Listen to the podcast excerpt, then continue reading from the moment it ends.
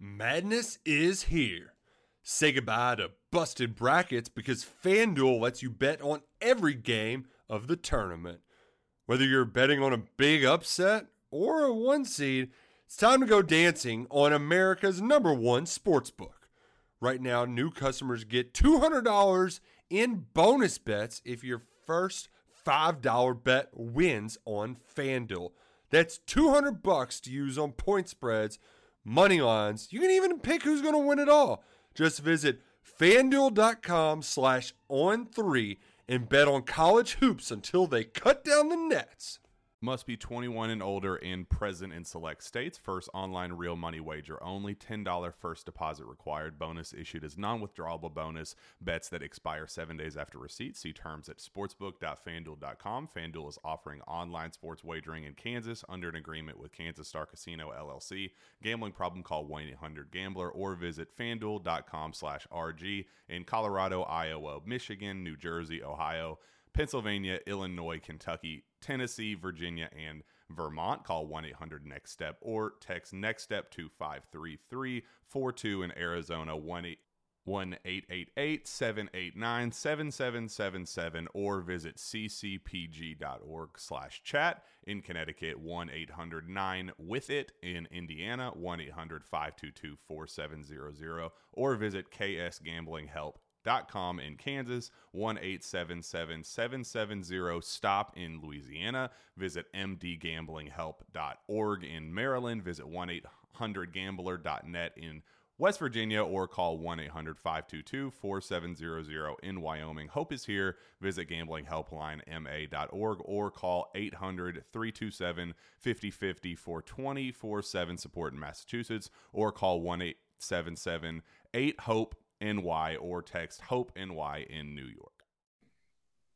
Hello, everybody, and welcome to another edition of the Bengal Tiger podcast. I'm Matthew Brune. Joining me once again is Shea Dixon. Shea, we have a bunch of colors on the screen right now purple background, orange shirt, blue shirt. Um, for those listening at home, just all the colors you can imagine are on the screen. A bright Monday morning to you and an on three green cap, which uh, yes is my favorite of the group. Keep it on straight there. Good weekend, Maddie B. I know you were a bit under the weather, but um, we'll talk. This is a football usually heavy podcast in terms of mailbag, but yeah, uh, we are allowing uh, a couple basketball questions in here uh, just because things heated up over the weekend, uh, both on the men's and the women's side with games.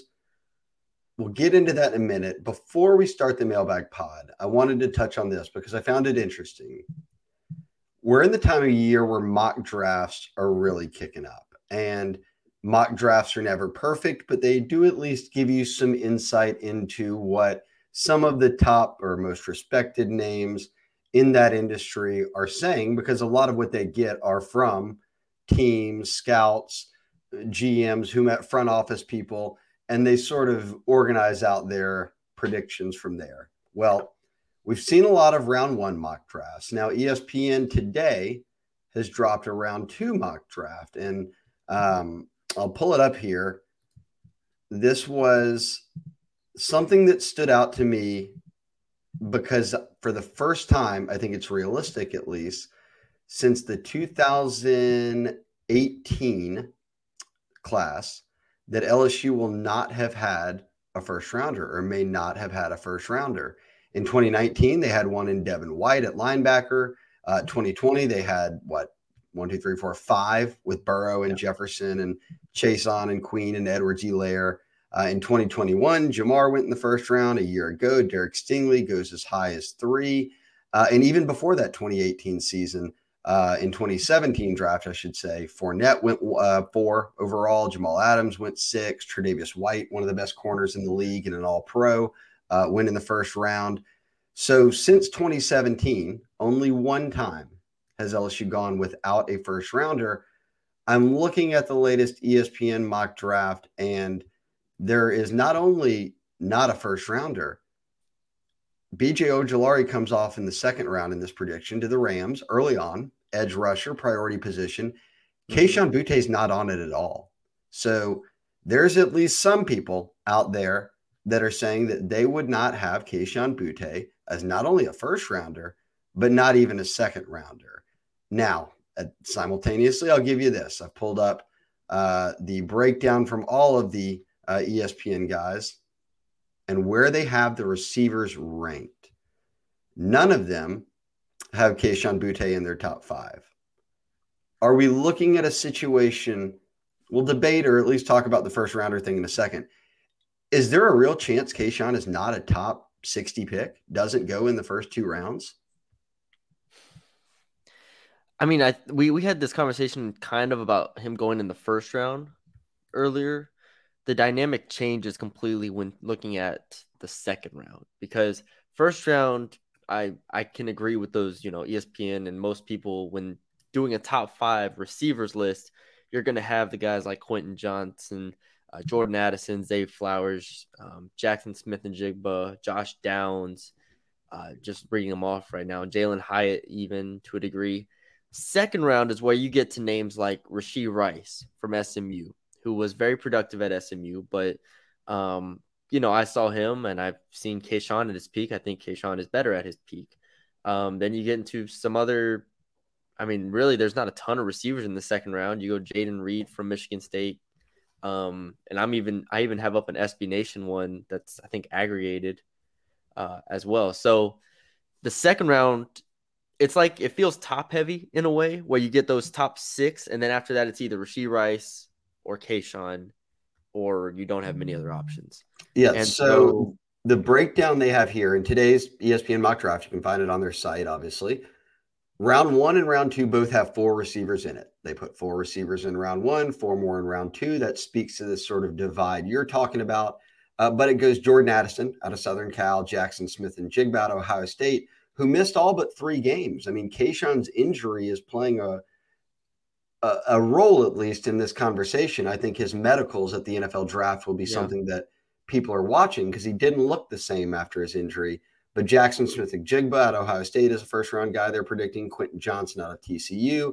Jalin Hyatt is a late round flyer out of Tennessee. And then in the second round, Zay Flowers, Boston College, Josh Downs, UNC, Rashee Rice, SMU, guys you mentioned. Then they went Tyler Scott out of Cincinnati, no Boutte. So I do think that you're right. I think that it plays into that reality of, okay, at this point, it looks like he may not be a first rounder. So it's going to take a team falling in love with him in the second round more than they like some of these other guys that we mentioned. And receiver is starting to turn into well, I would say two or three years ago it started it did this, but it turned into kind of a premier position to where teams are willing to take a chance on receiver higher. And I know it's kind of always been that way where uh, we've seen guys with great speed go in round one that maybe weren't proven, but with the emergence of the receiver position in the NFL, where you see, you know, the the Eagles get DeVonta Smith and AJ Brown, and you just it, the whole game opens up for a quarterback like Jalen Hurts. Like you go down the list of uh, the Vikings, you know, every a bunch of teams that have average to slightly above average quarterback play that just the offense opens up when you have receivers. Teams like a like I'm looking at a, a mock draft now, like they have Green Bay taking Quentin Johnston. Like you just make life easier on whoever the quarterback is, Aaron Rodgers, Jordan Love. Um, same thing with the Seahawks, right? If the Seahawks get Jordan Addison and you compare him with DK Metcalf, so on and so forth. So that's why I, it is increasingly getting more top heavy to where these first round guys are like, if you need a, if you want a receiver, you go and get a receiver early. And that's why like the second round is really like kind of, I don't want to say leftovers, but it is a little bit more of like, okay, we can be more selective. Like if we're not in love with this guy, we're not to take a chance on him here. And Kayshon, while again, like I said, his highs, his peaks, I think obviously warrant a top 15 pick. This past year, he tried playing uh, playing through that injury a little bit more. He tried getting back to 100%, and what he showed on the field was not good enough to be a first round pick. Like that's the reality of it, and he's going to have to make up for that by performing incredibly well at the pro day, combine, wherever he tests.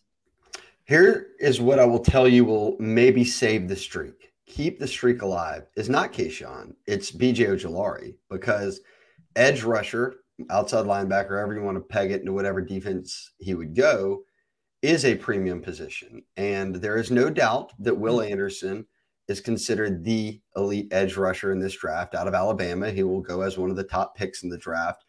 But when I look at where they are ranking these outside linebacker edge rusher guys, Mel Kiper doesn't have BJ in his top five. McShay has BJ fifth. Then you get into guys like Reid, who has BJ second. Uh, Matt Miller has BJ third. So Mm-hmm. um, it will be interesting. Uh, and that's Jordan Reid at ESPN. Some varying opinions there, but the thought is he's anywhere from right after Will Anderson and ahead of Nolan Smith and guys to behind that top group and maybe third, fourth, fifth. That could equate to an early second round, late first round pick. So it's BJ Ojulari who's the one who has a chance to keep this streak alive. And I'll also say this in high school, BJ Ojulari tested very well. He was a 40 inch vert guy, he could run fast in the 40. Just the things that they'll do at the combine, he'll do well at and he'll interview well. So I could see teams knowing, hey, look, his brother came in the league, had a lot of success early on as a second round pick. This is a guy that could potentially be a late first rounder. I'm really um, eager, excited to see what the next uh, couple of months look like for BJ because I think he's got a chance to continue to move his stock up more than where it already is. Yeah, and he is in a situation where the scheme will matter uh, as far as where you know the defensive coordinators that are looking at him and the head coaches that are looking at him. So, if I think ideally you'd like him as an outside linebacker type uh, in a three-four type situation where you have him utilize his speed to where he's not hand in the dirt type. I don't think at the next level. Uh, not saying he's not capable of that, but I think ideally I'd want him as an outside linebacker, which might that could work in his favor. It could not work in his favor, but I think you might be looking at a little bit more of a select pool of teams to where instead of 32 teams, I think maybe it's cut down to like 22 teams, let's say, that I think could where he could fit in their scheme. Maybe I'm wrong on that. Maybe he can do both at a at an incredibly high level. I just think after watching him for two years, I would like him more as an outside linebacker type. I mean, he did at LSU, right? He was at the Jack, which was technically an outside linebacker position. So um, I think that's where he can really excel at at the next level. But yeah, you're right. It's uh you do get a lot of varying opinions.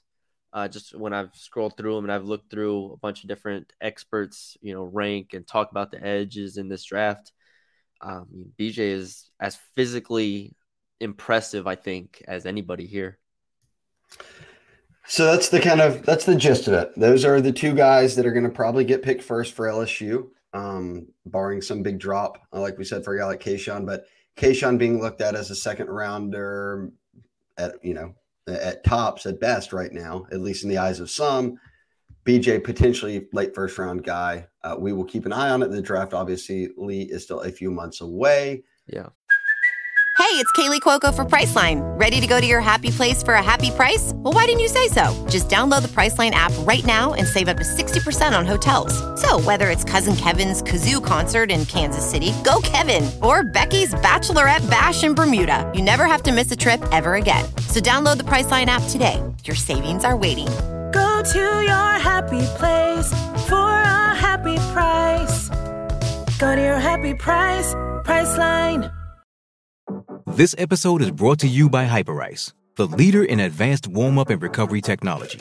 They have tons of innovative products, like Venom heated wearables to help soothe sore back muscles, Normatec compression boots to speed up recovery and increase circulation, and Hypervolt massage guns to improve mobility. Loved by athletes like Naomi Osaka and Erling Haaland. Try them yourself. Get 10% off your order with the code MOVE at hyperice.com. Let's shift mailbag time. Um, not a ton of questions today, but some good ones. So I we'll posted it jump late. right- that was my fault. Uh, well, nah, well, you know, it's the off season. You know, people are. Uh, we'll get them to get your mailbag questions in, guys, because then you can get more podcasts from us and get more good listening. Um, let's start it off.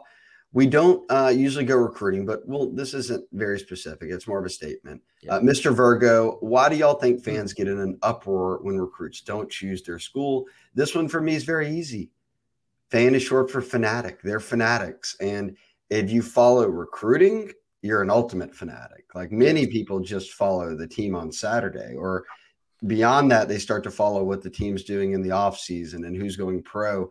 to take it all the way to the recruiting level is the uh, ultimate level uh, that a fan can reach. That's the the gold standard. So when you get there, your emotions are running high. You, every, you know everything that's going on in the program, uh, mm-hmm. so you get quite upset when uh, it does not go your way. But I don't know if this is Juwan Johnson related or not, and people upset that he, uh, a junior in high school, is going to Colorado to play for Prime, or at least that's where his commitment's at.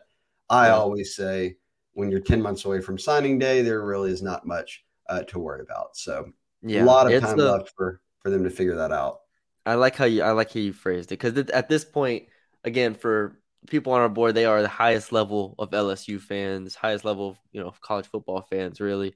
And so, with the, all the information that we provide on that board and how many conversations we have on the board, it's like they know everything about every recruit at this point. So every target, every prospect. I mean, heck, if people listen to the recruiting podcast every week, you get an idea of it. So um, there's just so there's a lot of time spent knowing these recruits, you know, getting to watching them, all that stuff.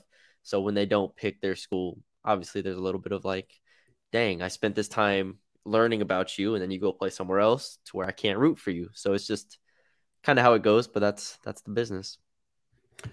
This next one's for you here. Uh, I'll set you up for it. Um, you are the resident women's basketball uh, expert. You came um, over from North Texas at a good time. You got to see the resurgence of the women's basketball team under Mulkey last year, uh, going into the tournament.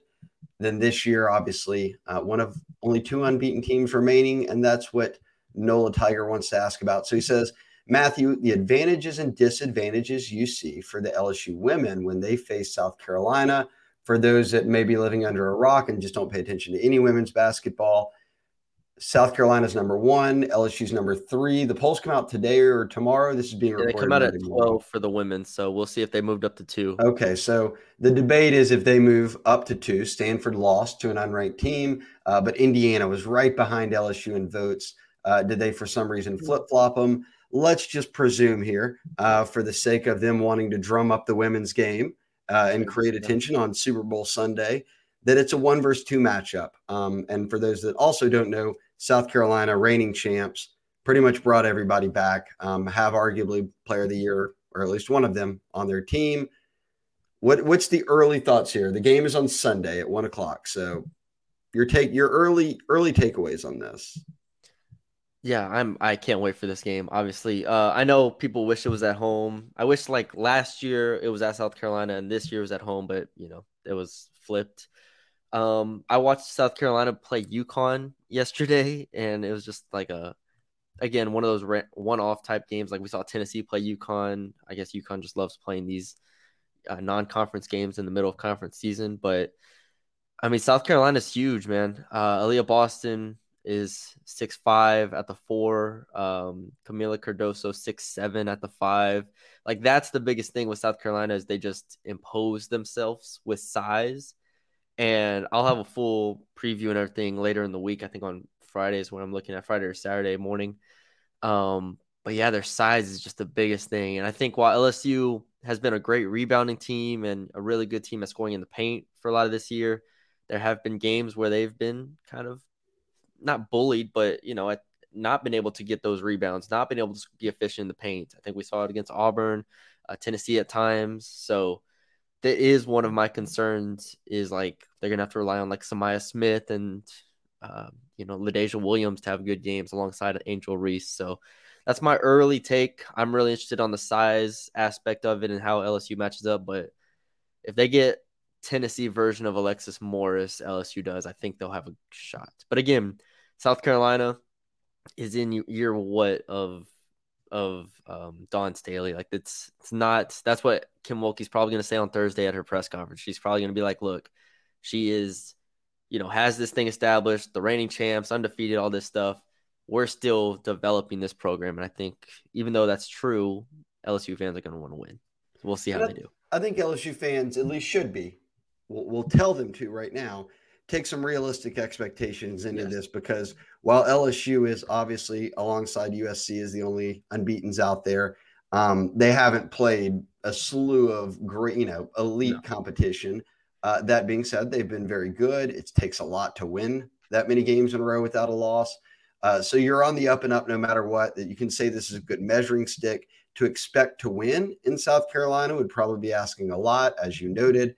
They're ta- they're more talented and they're deeper. Now, Yeah. is this the do we get the Angel Reese, Aliyah Boston like on each end matching up? Is that is that kind of the marquee storyline, or That- are they guarding different people?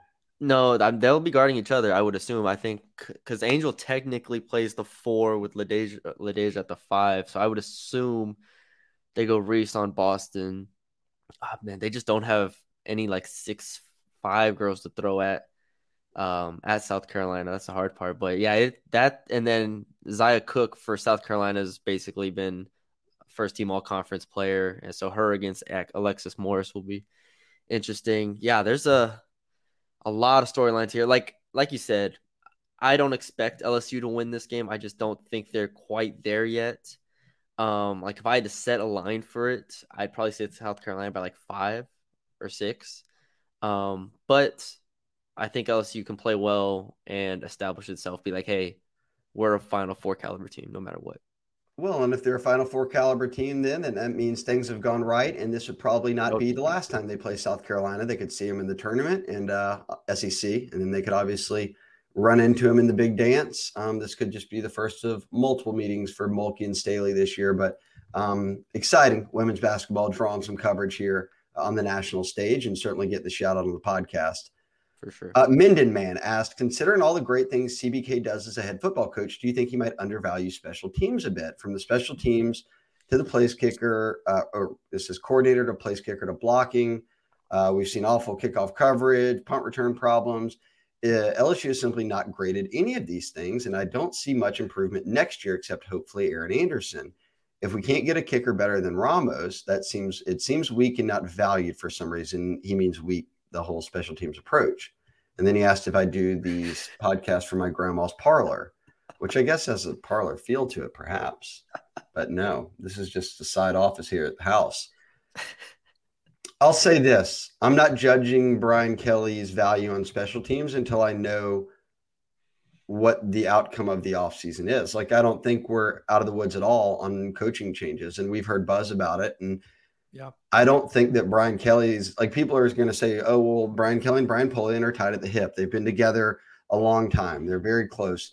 That could be true, but I don't think that Brian Kelly is going to risk a friend any of that when it comes to on-field results. And if he deems there needs to be someone else on special teams or they need to adjust it in whatever way, I think Brian Kelly's going to do that. He has been a head coach for more than 30 years and he came here to try to win championships now. So he knows it is every single year counts. Like they won the West in year one.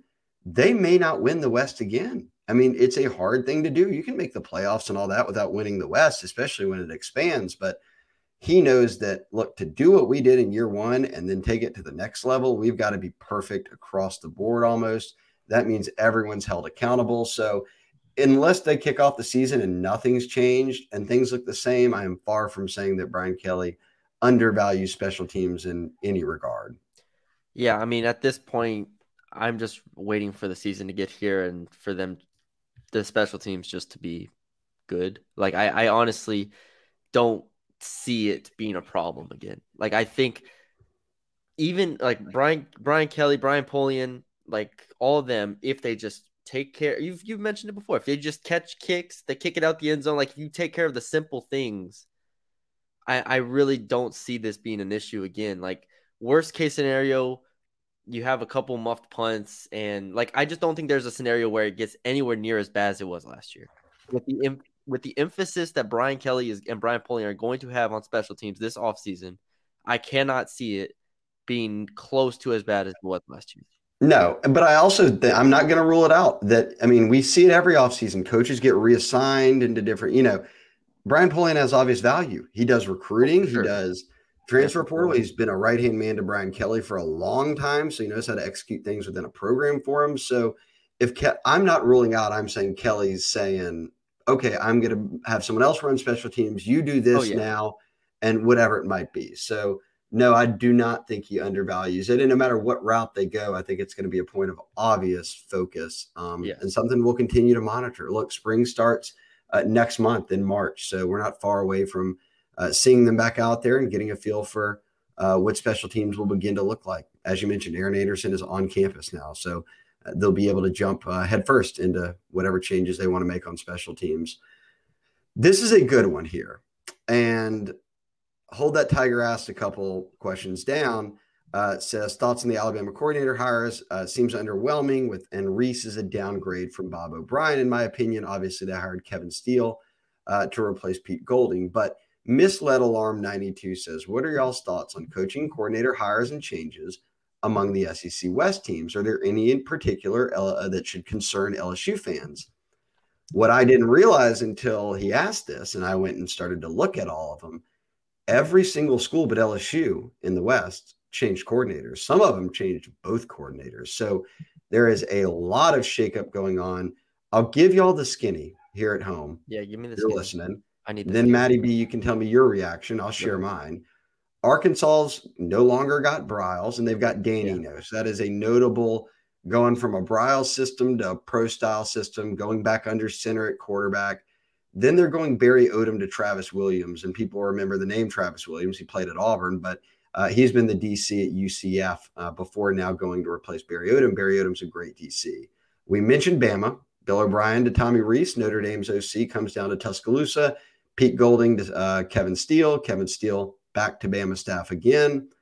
Auburn, Philip Montgomery is now the OC. He used to be the head coach at Tulsa. And then Ron Roberts left Aranda staff at Baylor to become the DC at Auburn. So two changes there. Uh, with the passing of Mike Leach, RIP, Zach Arnett obviously takes over as head coach, uh, and Kevin Barbay's at DC. Still, you would think, offensive Or- as OC. uh, excuse me, Kevin Barbay's at OC. They've got a new DC, and still you would think Arnett would probably be Yeah. calling things on that side of the ball. Ole Miss gets Golding as the DC, which is an upgrade uh, from where they were previously, in my opinion. Charlie Weis Jr. is still there, but he's popping up on boards as a potential target at places like Notre Dame. So uh, he was there for a year this past season after replacing Lebby. And then A&M with a big one. Bobby Petrino comes in. Allegedly, Jimbo is backing off of the offense. The keys will be handed over. Darrell Dickey's gone, who was really not, obviously not calling plays. It was Jimbo's offense. We'll see how much the Bobby Petrino stuff actually comes to reality with him being in charge and calling plays on game day. I list you off six teams there, Matty B. All of them have changed. LSU plays every one of these teams. We've talked about continuity, LSU being able to keep both their coordinators, Denbrock and Matt House, back. So LSU will have to face a lot of teams that they're dealing with new coordinators in those spots, and we'll see what that means for uh, game planning and all that. But do any of them jump out at you? And I almost feel, for one, Arkansas is the one that gets hit the most. I just think that the Lebby, or I should say, the Briles offense with Kendal there running it at Arkansas brought something different to Arkansas than they normally would have. And Yeah. Pittman being an O line coach, you've got Enos coming back. They're going straight pro style back under center now. And anytime you lose Barry Odom as your DC is a hit. Barry Odom's a great DC. And we saw him put it on LSU this year. I'm not knocking Travis Williams at all. Um, I'm just thinking out loud of that seems to be the one where they may have gone backwards at both hires. That's what it feels like from the outside. Like that like it it's underrated. I don't know if it's underrated, but it feels underrated to me how good KJ Jefferson's been the last 2 years. Like statistically, if you look it up, um his numbers are insane. And that is obviously a direct correlation with Briles being the offensive coordinator. So that will be really interesting to see how offensively they're able to do uh, moving forward. Defensively, not only do they lose their DC, they lose Drew Sanders, lose Bumper Pool, you know, as far as talent goes. So they they have a lot of new pieces here. I think Arkansas is a good one. Um, Mississippi State as well with Kevin Barbay coming in from uh, Appalachian State. Appalachian State like ran the ball 60 plus percent of the time last year. Or was it or 55 plus percent of the time last year? Like they ran the ball a, a good amount. And obviously going from Mike Leach to that, that is a pretty different style there. So I'm curious how Barbay comes in and how he tries to implement what he did at App State, or if it is if he tries to open it up a bit. But regardless, that's a significant change for Mississippi State there. So uh, you're looking at Mississippi State, big changes on offense. Arkansas, big changes on both sides. Um, we talked about A and M. I mean, I have no clue what A and M is going to look like again, but That's the big question. Does Jimbo let go of the offense or not? And we we don't even know that answer until we see the season unfolding. And even if he does, like, how much better can it look under Petrino, who, while you know he's a name, I guess, uh, wasn't lighting things up per se over the past couple years at Missouri State. So it's just, it's an interesting situation with those three. Um, trying to think of the other ones you named. Um, obviously Alabama, like you said, we'll, we got a question about that later, but we can answer it now. I mean, going from, uh, going to Tommy Rees, uh, this year from Bill O'Brien. Alabama fans hated Bill O'Brien. Like they they're like this is the worst offense coordinator ever, yada yada yada. And when you watched Alabama games, it did feel a lot like Bryce Young bailing out Bill O'Brien. Like that's what it felt like. Like Bryce Young was just making things happen. We'll see. Like I don't know if Tommy Rees can be quote unquote like worse than Bill O'Brien. Um, I do think Notre Dame, Dame got better as the season went on last year, obviously after losing to Marshall um, and Stanford. So, yeah, I, I think that's probably an upgrade, Tommy Rees. And I, I'd say this about Tommy Rees because I know a lot of LSU fans are saying, look, Saban's chasing Kelly's guy. And a lot of Notre Dame fans are saying, this is great. Tommy Rees was awful. We hated Yeah. him. Here's my reality, or at least what I would view my far away view of how things are unfolding here. Tommy Rees is wanted, hired, was Brian Kelly, his offensive coordinator. He wanted to bring him to LSU. In that same stretch, he's getting interviews for an NFL OC job. Now Nick Saban wants to hire him and does. So not only NFL, toss that aside, two of the best coaches in the college game want him to be their OC. So I think he's young. And I also think when you view Notre Dame OC and try to compare that to the lens of what a person could do at LSU or Alabama, it's much different. You are Yeah. very limited at Notre Dame in terms of just overall talent. Like the fact that Brian Kelly was getting Notre Dame to the playoffs was an incredible achievement because, yeah, they got waxed by Bama. You know why? Bama's got way better players than Notre Dame has. And at the end of the day, when you've got two great coaches going up against each other, the team with the better players and the team with the not such good players, it's not going to be much of a contest. And it wasn't. Now, that's why Brian Kelly's at LSU.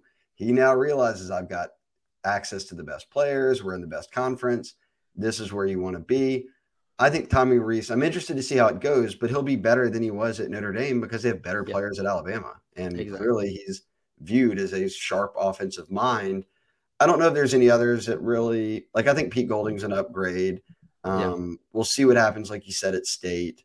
Uh, A&M, not even worth debating if Jimbo's gonna uh, hand over the keys or not. We just won't know the answer to that until later. But I settle on Arkansas with changes on both sides of the ball that are sort of going like that you can really point to and say, well, you're changing your offense philosophy, and Briles is considered one of the best OCs in the country. And then defense, Odom is considered one of the best DCs in the country, Briles OC. Uh, so just to lose him hurts. So Arkansas for me is the one that I pay attention to and say that's probably a hit to them. And it'll be interesting to see what that means moving forward. Uh, we do have a few more here, uh, Maddie B. Yep. Percentage chance, L- this is from uh, Cairo Tiger. Percentage chance LSU makes the playoffs. We got question marks at quarterback. I don't, in Alabama. Oh, we have question marks at the quarterback position in Alabama, is it what he's saying. And our schedule looks decent down the stretch. We've discussed the schedule before. Where do we put this? Uh, 60% chance, 50, 40? 50% chance at making the playoff? I can't do that. You can't go that high? I can't go 50% chance of it. That's high. 50% chance? I'm No, asking. No, no, no, no. No, because oh, uh, like if in theory, in theory, sorry, I'm just trying to talk through this. If they lost to Florida State and they lose to Alabama, and let's just say, let's just say Alabama wins the West, so you'd be at 10 and two, no, no division title, no conference title. That's tough. that'll be tough to get in. Like assuming Alabama gets in, and then you probably have Georgia in as well. Like obviously, if you lose to Florida State, you probably have to run the table in in the conference at that point, or you know hope it's another Bama down year and you win the West, and then you win the SEC title, make it in that way. Like that's just a lot of things have to break right. Um, and then you also have to account for like you know TCU or a team like that going undefeated, USC going undefeated, like teams like that that don't have that tough of a schedule that can get hot and go undefeated, making it to the Final Four. So, um, it's just a, there's a lot of tough games on here. It is an easier schedule though, which I was skeptical about because I thought last year's schedule was was kind of easier. But Florida State will be a top 10, top five team. Obviously, Alabama will be up there. Um, but other than that, like what games are are really scaring us here? Um, LSU's getting the one, two, three, four, five, six, eighth best odds to win the national championship. What what are those odds at? Do you know? Uh, 1800, which would be shared by Clemson. Uh, it's So Georgia 18 plus 250, Bama plus 500, Ohio State plus 750, Michigan plus 900, then USC plus 1200 with Caleb Williams back. Then it's Clemson and LSU sitting there together. So eighteen to one odds. What is that like? Five and a half percent, six percent, let's say. But that's to win. Oh, to win it. So 6% to win it. Yeah, you know, I'd probably go about 20, 20 to 25% of making the playoffs. My 50 was too high. That was just a way to start things You said off. Okay. 60, and I was like, 60 They- to make hey, the they were they were not fine. Let's No, okay, no, no. Gonna, like, it's not, it's not, like I said, I think I'll stick at 25%. 25%. I'm gonna go 25. 25% I think is a very realistic thing because Florida State, if you lose to Florida State, your odds significantly drop because then you're going to have to be almost perfect in conference and you're going to need things to break your way if you're not perfect. If you beat Florida State, you will move up to like number three in the country immediately. And then you have like Grambling, Mississippi State, we assume, we assume to be a win. Like all these games, we did it last year where you go through conference, you're like, oh, they should beat Arkansas, they should beat State, they should beat this team and this team. At the end of the day, like if a, a team could very well catch you. So that's why you need to beat Florida State, in my opinion, if you want to make the playoff. Um, for either team, really, I think Florida State needs to win that game because if you lose the rest of their schedule, I don't know how tough it is. Like I don't know how good the ACC will be next year. Um, and I don't know how tough LSU's schedule is really at all because there are so many questions, like we just talked about for a whole ten minutes. There are questions at Arkansas, Ole Miss, Auburn, go down the list. But it is nice drawing Missouri from the from the East this year. Yes, that is a nice draw for them. Um, okay, only a couple more here. Denim Tiger 90. It's a great question. What's the next national championship team? Women's basketball, baseball, or football? And I obviously think there's a bit of urgency here uh, to the answer because football can't win until next January. Women's basketball and baseball could, and they're both men. Obviously, the baseball team's ranked number one and have all the hoopla in the world around them. And women's basketball, as we noted earlier in the podcast, is not on South Carolina's level yet. May not be on, even on a UConn or an Indiana level yet, Yeah. but they're up there. They should make a run. We have to start this debate by asking ourselves this Can women's basketball win it all this year?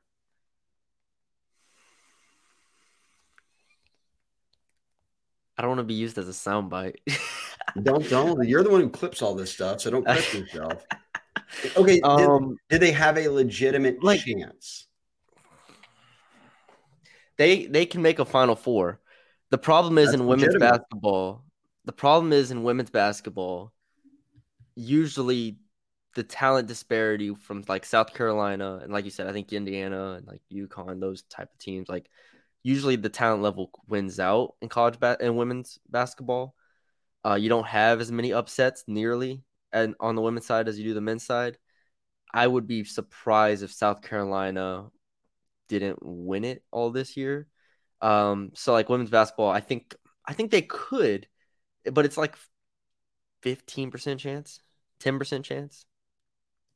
Something Okay. that. It's tough to then say baseball. We have no idea. I mean, they're predict- baseball, baseball is projected number one in everything recruiting class ranked number one in every single poll so the question here then becomes because all we'd be doing is predicting If baseball doesn't win it, Yeah. then what happens? Then it gets interesting. then it gets interesting because football to have a chance to win it, you can make a run with Jayden Daniels and you know you've got some veterans and win it. Kim's team's going to be even better next year. Angel Yeah. Reese and them are going to be back again, and be. you've got number one player in the country coming in, the number one recruiting class coming in.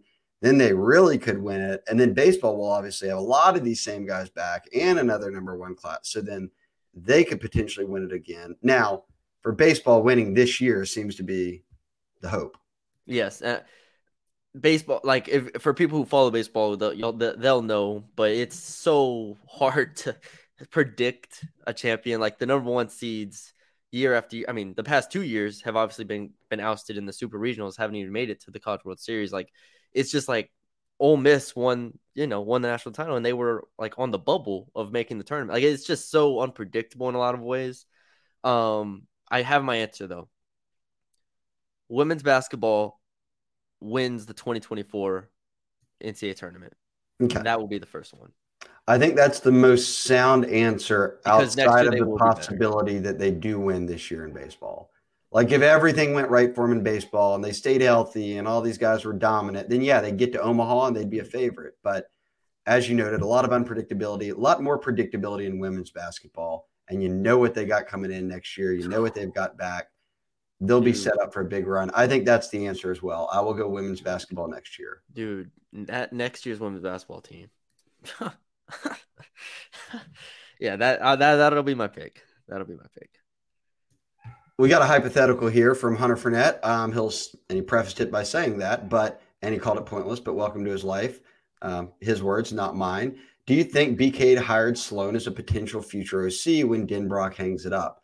I don't know if that was his determining factor in hiring Joe Sloan because Joe Sloan was also at La Tech. He knows the lay of the land here. Yeah. He interviewed well, but I certainly think that anytime you're on staff, you're a quarterback coach, you're working closely with the OC, everything you're doing is an audition for whether it's a salary increase, whether it's increased responsibilities, um, whether it's for a promotion in house one day. So I don't think that was a driving factor, but I think it's always something uh, that you keep an eye on in terms of uh, people promoting on staff guys that they're familiar with, they trust, they've seen what they can do uh, up, you know, up close and in person, and uh, then they feel good about uh, not making a hire that they would deem risky in any way because they don't know the coordinator or whatever it might be. So uh, I do think Joe Sloan is in an audition phase for sure of what could be increased responsibility uh, as time goes on. Um, Bourbon and Cheerios, he's obviously got a million questions. We'll just give him one here. Uh, as we enter year two, what is the most significant differences you see between strength conditioning staff from this one and the previous one? I think this could be tough to judge in a way, Maddie B, but I'll say this, and it's not a, it's just specific to this year's team. I thought they looked really well conditioned into deep into the season. Now, they were also so shallow on their roster that by November, a lot of guys were wearing down because they were carrying a lot of snaps, but it was very evident out of the gates that they were in shape. Like that Florida State game, they were ready to roll across all four quarters. It was not hand on the hips at Mississippi. State as well. Mississippi State as well. Yeah, no, I, I 100% agree. That that it, they showed time and time again that they were well conditioned. Um, they were they stayed healthy. I mean, far more often than we saw the past two years of players stay healthy. So yeah, the the depth was the biggest issue. It wasn't uh, a fitness thing. If they had four Mekhi Wingos out there or guys conditioned that could play uh, at his level, I mean, they would have played them all and they would have been perfectly fine, but they didn't. Yeah, he would not have had to lead the nation in snaps. Um, but I will also say this staff is very data driven. Um, with and look, they've got Marucci and a lot of guys who've been around that have been in the data game a long time, and Moffitt and them were obviously um, come from the old school into the new school and we're adjusting. But it seems to me that Flint and his staff at the core are about the data and you know these guys are strapped up to everything all day. They track all their workouts through different computer models and uh, are very fine tuned into the how they approach each individual player. That's something the players talked about that like every workout they do is not like a team workout. It's like here's your specific workout for what your body can handle where you need to get bigger and, and it's a lot tied in with nutrition uh, and jake frakes and or excuse me uh, frakes and that staff uh, and what they're able to do on the nutrition side of things to supplement what they do on the strength side. I would say that's the biggest difference I've seen is the marriage between all that and the data behind what's going into uh, being a strength and conditioning program. Um, there were some ridiculous questions in here, obviously. Uh, who finishes first in a planking contest between everyone on the site, including Hunt? Um, but are you a planker? I don't know if I planked since it was a trend and I maybe did it once. Well, is he talking about plank the workout? I'm Yeah, right. A planking So- contest. You got to Yeah, plank. you plank. Yeah. Um, yeah, I mean, I can plank a little bit. Yeah, Matty B's going for the dub. pretty. I mean, I, I I don't weigh a ton, so it's I can hold myself up for a bit. I'm gonna go with Hunt, Billy, and me pulling up the rear there. So okay, Matty B, you win this I win. one. Don't- Uh, do you consider a wrap to be a sandwich? I can. Yeah, I guess I consider a wrap to be a wrap.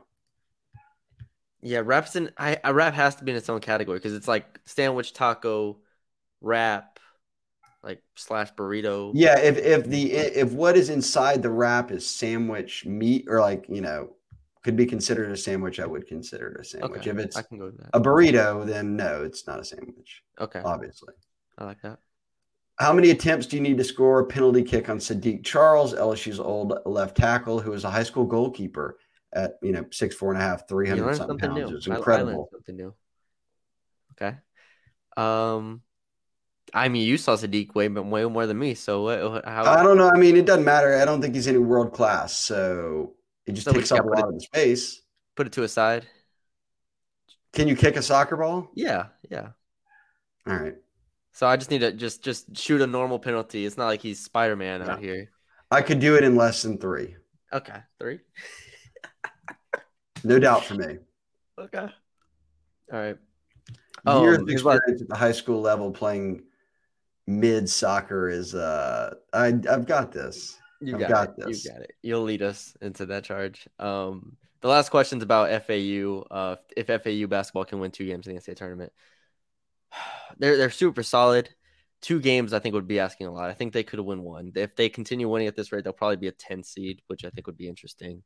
Um, maybe a nine seed if they could get it. But if they win one, if let's say they're matched up with a decent, uh, a high major team, I think that would be an interesting matchup. Go 63 asked about the special teams, which you've already addressed. Um, Tiger Mike asked about uh, any smoke on Denbrock interest in Notre Dame offensive coordinator. One positive would be get full autonomy of running his offense, where I'm sure Kelly has a lot of input right now. I would say that Denbrock's probably not looking to make move after move after move here, especially when he's in the SEC. He's got a starting quarterback coming back. He's with Kelly, who he's been very close to for a long time. It would surprise me if Denbrock left after a year just to go to Notre Dame. And it wasn't like he just came from Notre Dame. He was at Cincinnati for a while. So Yeah. that one would surprise me. And he's making good money here. That would shock me. That that would shock. I mean, you kind of mentioned it. All I can look at it, obviously from the outside looking in, is you have a top ten team coming into this year. You have returning quarterback in Jayden Daniels. You have plenty of receiver talent. You have really, really good offensive line talent. Uh, obviously, you come off of last year. You should be able to improve. I, I just think these guys are hungry. This whole staff, in my opinion, is just so hungry to prove like we can build off of this. We can be even better than we were last year. And I think Denbrock kind of epitomizes that, which I think, you know, Jayden Daniels and this whole team will. No, Denbrock, uh, I think he's in a groove too. Denbrock's got some guys down here that are also working as analysts and all that, that he's been friends with and worked with before. So I think he's in a comfortable spot right now. Um, but that's just my opinion from the outside looking in. The last question um, goes off the deep end again uh, from Grape Swisher. Simply just wanted to know uh, what the lay of the land were like with the women uh, in Denton when you were at North Texas. He's, It's he's trying to ask sounds so. LSU. So- oh, oh, I, I honestly, when I first read, I thought the women's basketball. Oh no, no, So are the women. women better at North Texas or LSU? I've only been, I, I have obviously didn't go to LSU, so that's the that's the hard part. Like I didn't. It's hard for you to say. on the campus or enough, so I'll stick with North Texas. I'll stick with the Dallas DFW area. Is UNT considered a sneaky spot in Texas for the women? Is this what he's getting at here? I don't think it's a sneaky spot. I mean, it's north of Dallas. Like Dallas in itself is not a sneaky, sneaky spot. I don't think. It's not like it's Texas Tech out there in Lubbock. Or like Texas State and San Marcos when all of a sudden you're at like a party school? Texas State. Texas State is is is the crazy. Yeah, I don't want to say crazy, but yeah, it is. It's uh, the Arizona State of the Texas schools. It is. It is something. It is something. Texas State is something. Grapes wish uh, worry little, worry less about uh, UNT, LSU, and get over to San Marcos for a weekend and uh, have you some fun running the river and Yeah, jump in the river, go crazy. Parties get on a everywhere. float drag your ice chest around and and see what uh, the beautiful men and women that party in San Marcos at Texas State look like. It'll be fun times for you. Uh, okay, great. That wraps up our mailbag. Um, Maddie B, anything left from you? We got plenty done today. No, I think that was good. Um, I gotta. I mean, I got at least one story going up. I'm, I'm gonna I'm gonna rewatch the uh, Senior Bowl game. I think see what Ali Gaye and Jay Ward and them did, um, in their games. So I might have something on that later. But other than that, I think I'm good. Subscribe, people. And give us Subscribe, subscribe. on YouTube. Are we at three thousand yet? I don't even how, know how close we are. This we were at we were like forty away last I checked. So There we go. Okay, get us to 3,000 on YouTube. yep, get us to three thousand. We are at oh we're ten away. Ten okay, away. guys. Come on. Nine nine zero. All right, this 10 the mailbag pod will do it. Mailbag Pod will do it. Mailbag Pod will do it. So, um, yeah, that's all we got for y'all today. We hope y'all enjoyed it. Um, like we said, subscribe, leave a like, comment, share, all that good stuff. If you're listening on the audio side, leave a five star rating and review. Uh, subscribe to the Bengal Tiger on three. We appreciate it. Get all of our insight, analysis, all that good stuff uh, throughout the off season as well. So we thank y'all for joining us, and we will talk to y'all later. Madness is here. Say goodbye to busted brackets because FanDuel lets you bet on every game of the tournament. Whether you're betting on a big upset or a one seed, it's time to go dancing on America's number one sports book. Right now, new customers get $200 in bonus bets if your first $5 bet wins on FanDuel. That's 200 bucks to use on point spreads, money lines. You can even pick who's going to win it all. Just visit fanduel.com slash on three and bet on college hoops until they cut down the nets. Must be 21 and older and present in select states. First online real money wager only. $10 first deposit required. Bonus issued as non withdrawable bonus. Bets that expire seven days after receipt. See terms at sportsbook.fanduel.com. FanDuel is offering online sports wagering in Kansas under an agreement with Kansas Star Casino LLC. Gambling problem? Call 1 800 Gambler or visit fanduel.com slash RG in Colorado, Iowa, Michigan, New Jersey, Ohio. Pennsylvania, Illinois, Kentucky, Tennessee, Virginia, and Vermont. Call 1 800 Next Step or text Next Step to 53342 in Arizona 1 888 789 7777 or visit ccpg.org slash chat in Connecticut 1 800 9 with it in Indiana 1 800 522 4700 or visit ksgamblinghelp dot com in Kansas, 1 770 stop in Louisiana. Visit mdgamblinghelp.org in Maryland. Visit 1 800 gambler.net in West Virginia or call 1 800 522 4700 in Wyoming. Hope is here. Visit gamblinghelplinema.org or call 800 327 5050 for 24 7 support in Massachusetts or call 1 877 8 HOPE NY or text Hope NY in New York.